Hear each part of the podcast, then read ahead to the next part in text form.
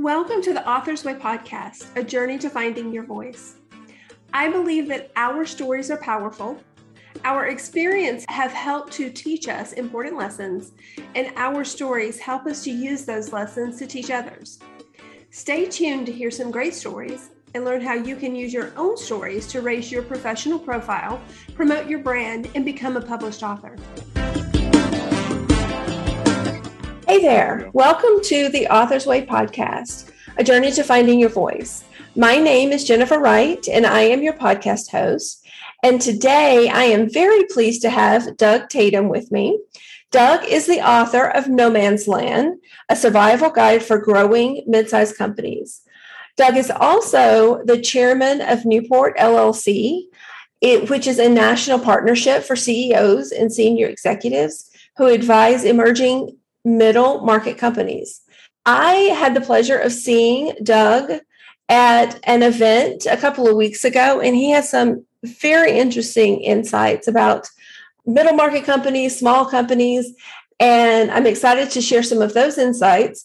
But I'm also excited that he's going to be able to share some insights about his book. He has, uses his book in some interesting ways, and I thought you would like to hear those because I do get a lot of I do get a lot of questions about what are the best ways to use the book in addition to selling it.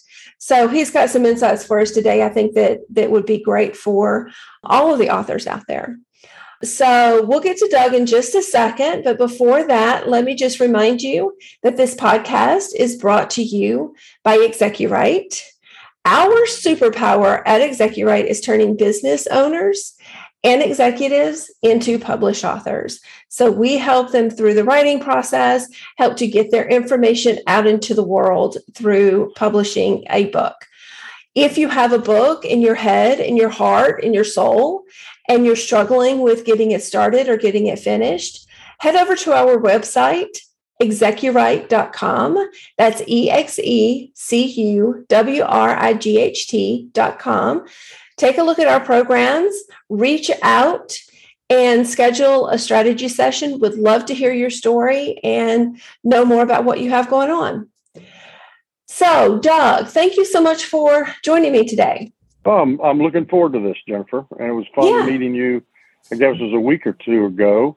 I have to put a plug in for the fact I'm a faculty member down at the Jim Moran Institute at Florida State University too. So, uh, oh, awesome! Yeah, and, uh, it was uh, yeah, it was fun talking with you and fascinating with what you're doing. So look forward to this. You said oh, I could smoke you. a cigar. And, uh, Absolutely. Uh, we're we're in good shape. Absolutely. I should have brought a glass of scotch with me. So it's, it's five o'clock somewhere. Exactly. Always. So I was really interested and I was very interested in your talk. I mean, you you shared some some fascinating information about small businesses and and mid-market businesses and private equity firms and how they interact. So I'd love to hear some of those insights and I'd love to hear some of your insights about your book. So so tell us a little bit more about what you do.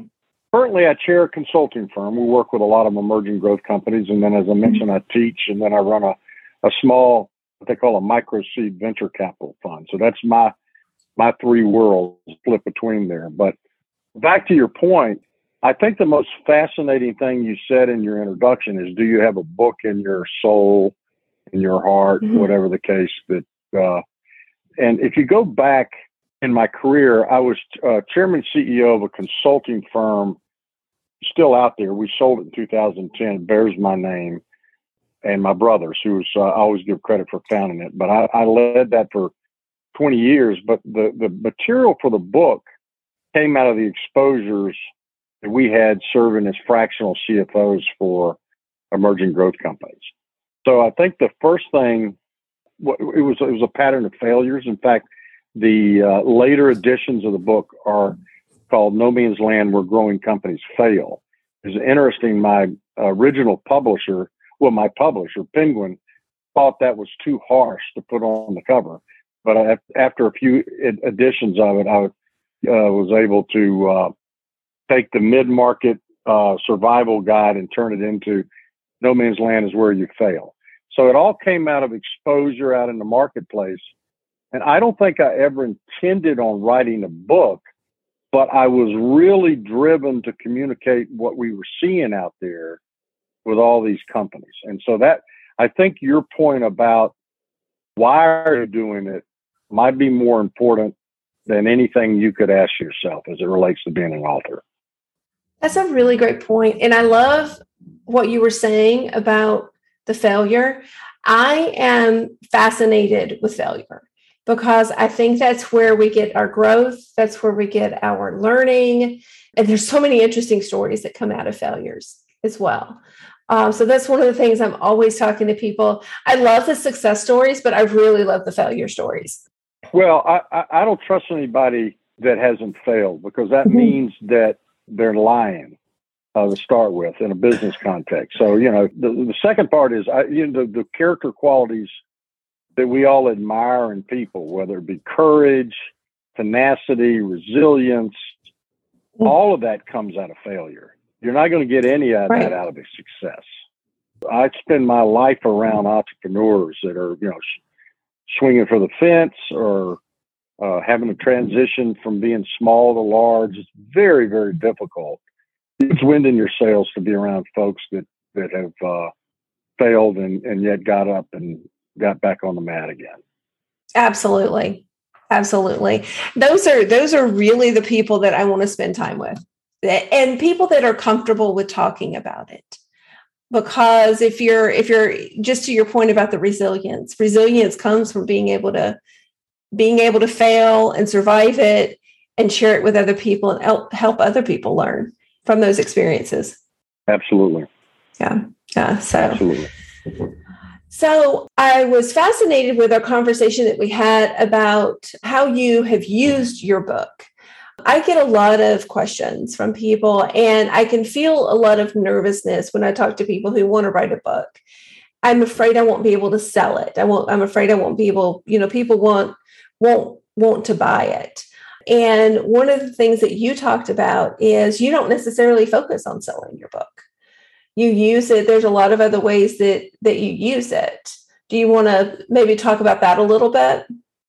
Yeah, I mean, I would start at 100,000 feet and say, if, if there's something that you feel like you need to say and document and elicit, if you will, or illuminate, then it doesn't matter who or what or when somebody wants to read it. I think you do it to put a monument to your thoughts so you can look at them and see if they hold up.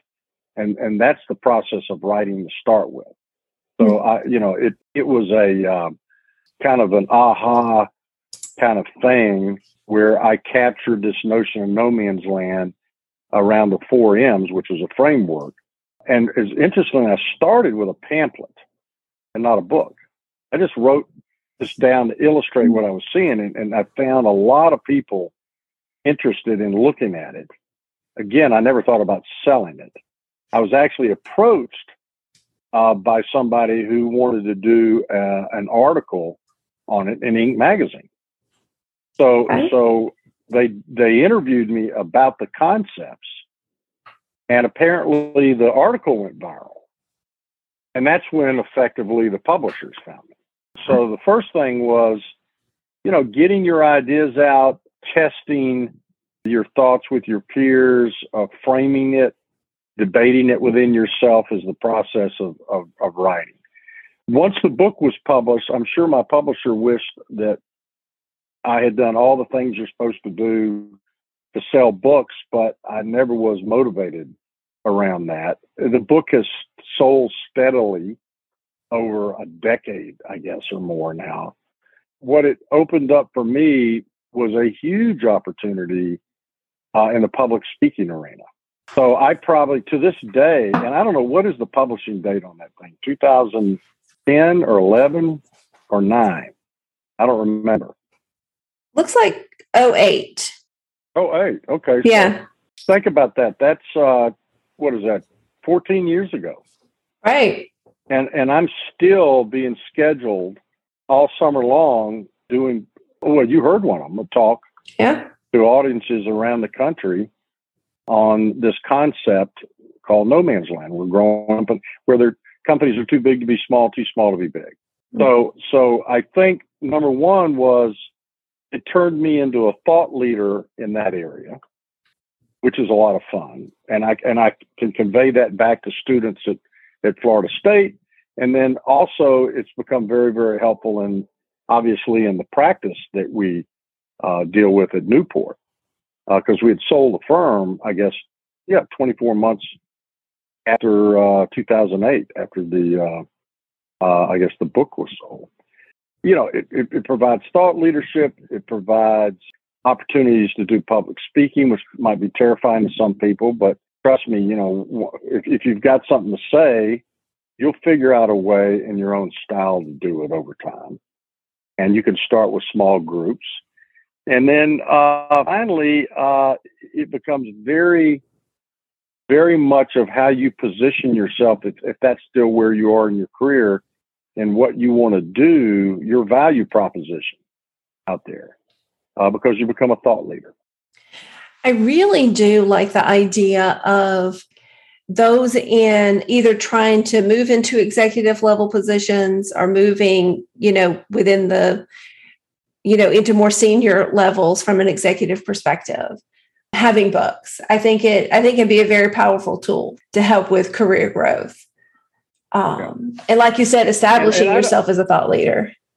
Yeah, and and and again, you know, you know, trying to be a New York Times bestsellers list. I think I made the bestsellers list in, in London, believe it or not. But you know, mm. there's all sorts of tricks people do to sell books and get on a list, but that's not the objective. If, if that's what's driving you, then I'm not sure you're going to have enough gas in the engine to get there. If what's driving you is you really believe you have an insight that mm-hmm. could be mm-hmm. helpful, then how are you going to communicate that? Right. A book, book's a great way to do it. Right. Absolutely.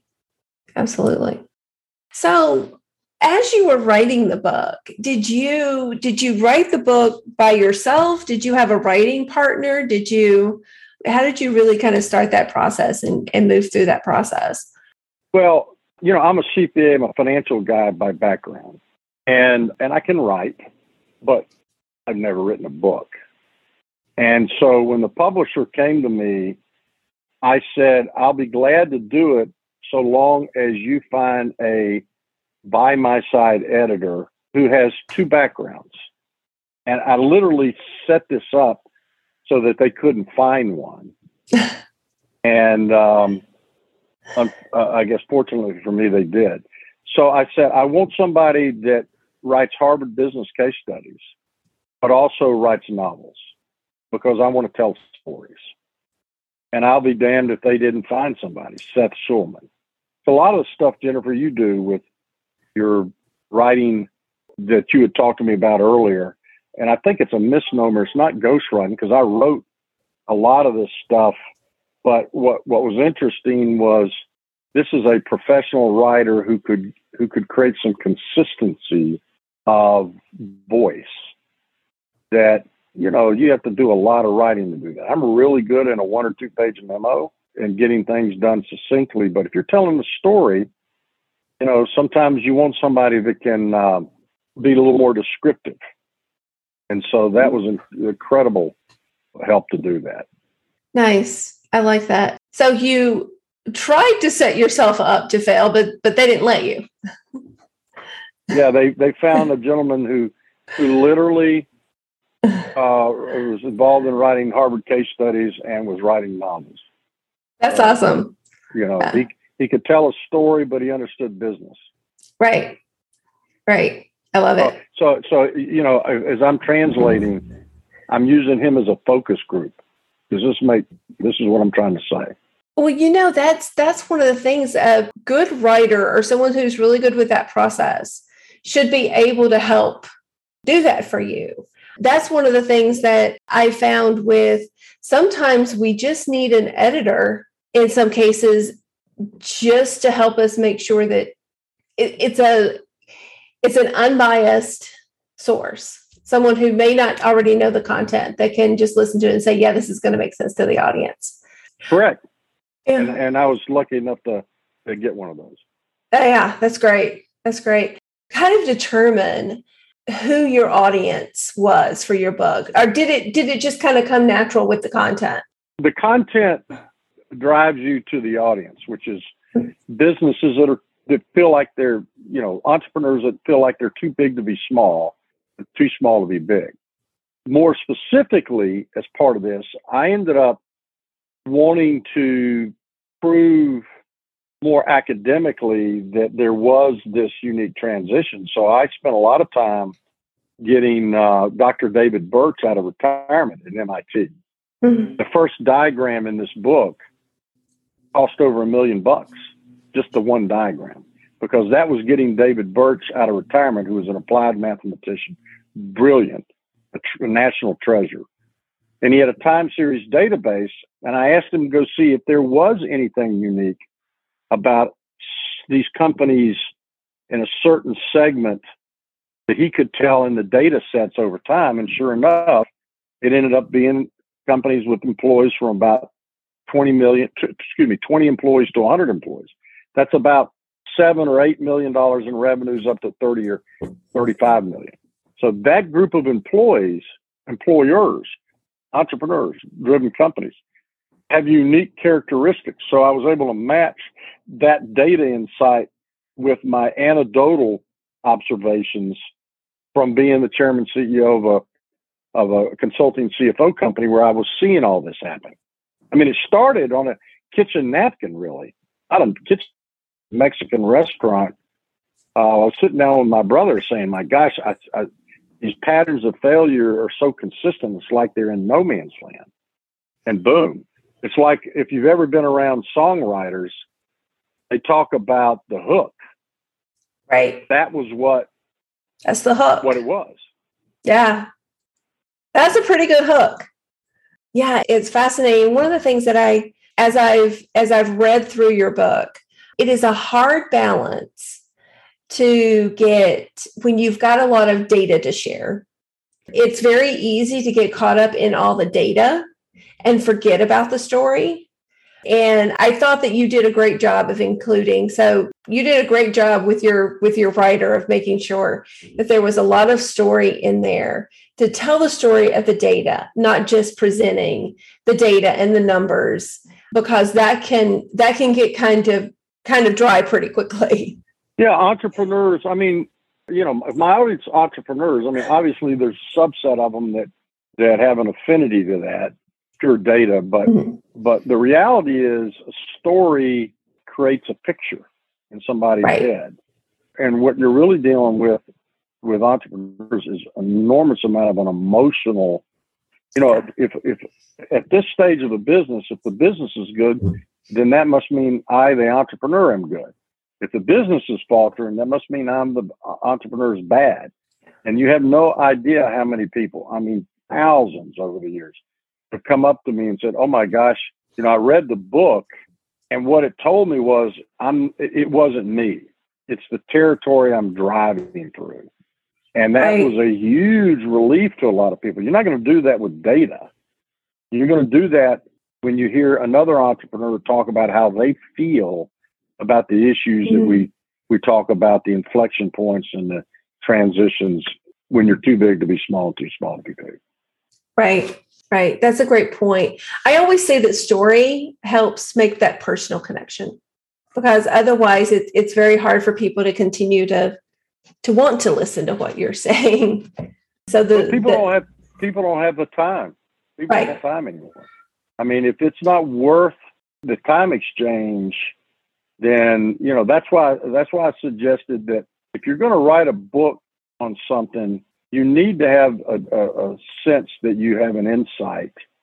Mm-hmm. And there's ways of testing that, like I did. I put a small pamphlet together, and people would sit down and go, "Wow, that's that makes a lot of sense to me," you know, and that got going. You know, so you can test your idea if you're if you're a little bit concerned about, you know, jumping off the cliff to say I'm going to finish a book, then maybe you ought to create some white papers and some things like that and hook them together and see, uh, you know, what the reaction is. Do, do, do folks turn around and go, you know, that changed my trajectory? Now we're talking about in a business context right now. You know, that's my world. I'm sure there are books that are in all sorts of different places, but you know, in in my world, that would be the way I would think about it. That's really a great idea. I hadn't thought about it quite that way. And there's a lot of a lot of ways that you can get information out there. Like you were saying to test there's blogs you know there's there's other types of other types of articles other types of content that people could use to to test that. That's a great idea. I'm going to start using that if you're okay. absolutely. Absolutely. Yeah. Awesome. Awesome. So what else have you got going on right now? Well you know we're we're uh, taking a little break or the summer from from classes, but you know I, I thoroughly enjoy engaging with uh, young folks at Florida State University. You know, the firm Newport is also fascinating because we have a group of you know 50 really world class men and women who've kind of been there, done that, that are serving as Sherpa guides for going companies, which is amazing because you get exposed to almost an unimaginable breadth of, of how people solve problems and make money out there. It's just fascinating. And then we're, you know, we have a, like I said, a small micro seed fund where we're investing in everything from one of the, what we think is a breakthrough in the cyber area to uh, some a medical device, you know, that's going into uh, human testing in Britain by the end of the summer. So it's it's oh, wow. uh, it's like intellectual, uh, like a big buffet of interesting things. You got your hands in a lot of different things. I love it. Keeps things interesting. Well, yeah, keeps you from bored. That's for sure. Yeah. Awesome. Awesome. Well, thank you very much. I really appreciate the time you spent. Before we go, though, I always ask the um, my guest the same question because I'm always interested in what you're reading or what you have read. Uh, are there any books that you have read yourself that have been inspiring or anything that you're reading right now that you would recommend? There's a book, oh Lord, that I just finished up, and the it's called The Fourth Great Awakening. And what caught my attention was this was a professor at the University of Chicago that got the Nobel Prize so mm. so anybody that, that got that prize, but what he was an economist who interprets history through data. It's either the third or fourth great awakening. I forgot the name of it. I go look in there real quick. But what's fascinating is you had someone who takes the American experiment and he built massive databases of everything from nutrition to health to uh, average wages to, and then he interprets the consequences and the societal changes in the context of this data. And the, the, the, the, the I think it's the fourth great awakening, or maybe it's the third great awakening, was his prediction of what would happen in the future. And what was absolutely fascinating to me is he's no longer with us, but a lot of what he said would happen is the is the front page uh, headlines in the uh, cable news shows and the newspapers right now. So it's a fascinating book. Not easy, you know, because he is a you know, but it it is fascinating.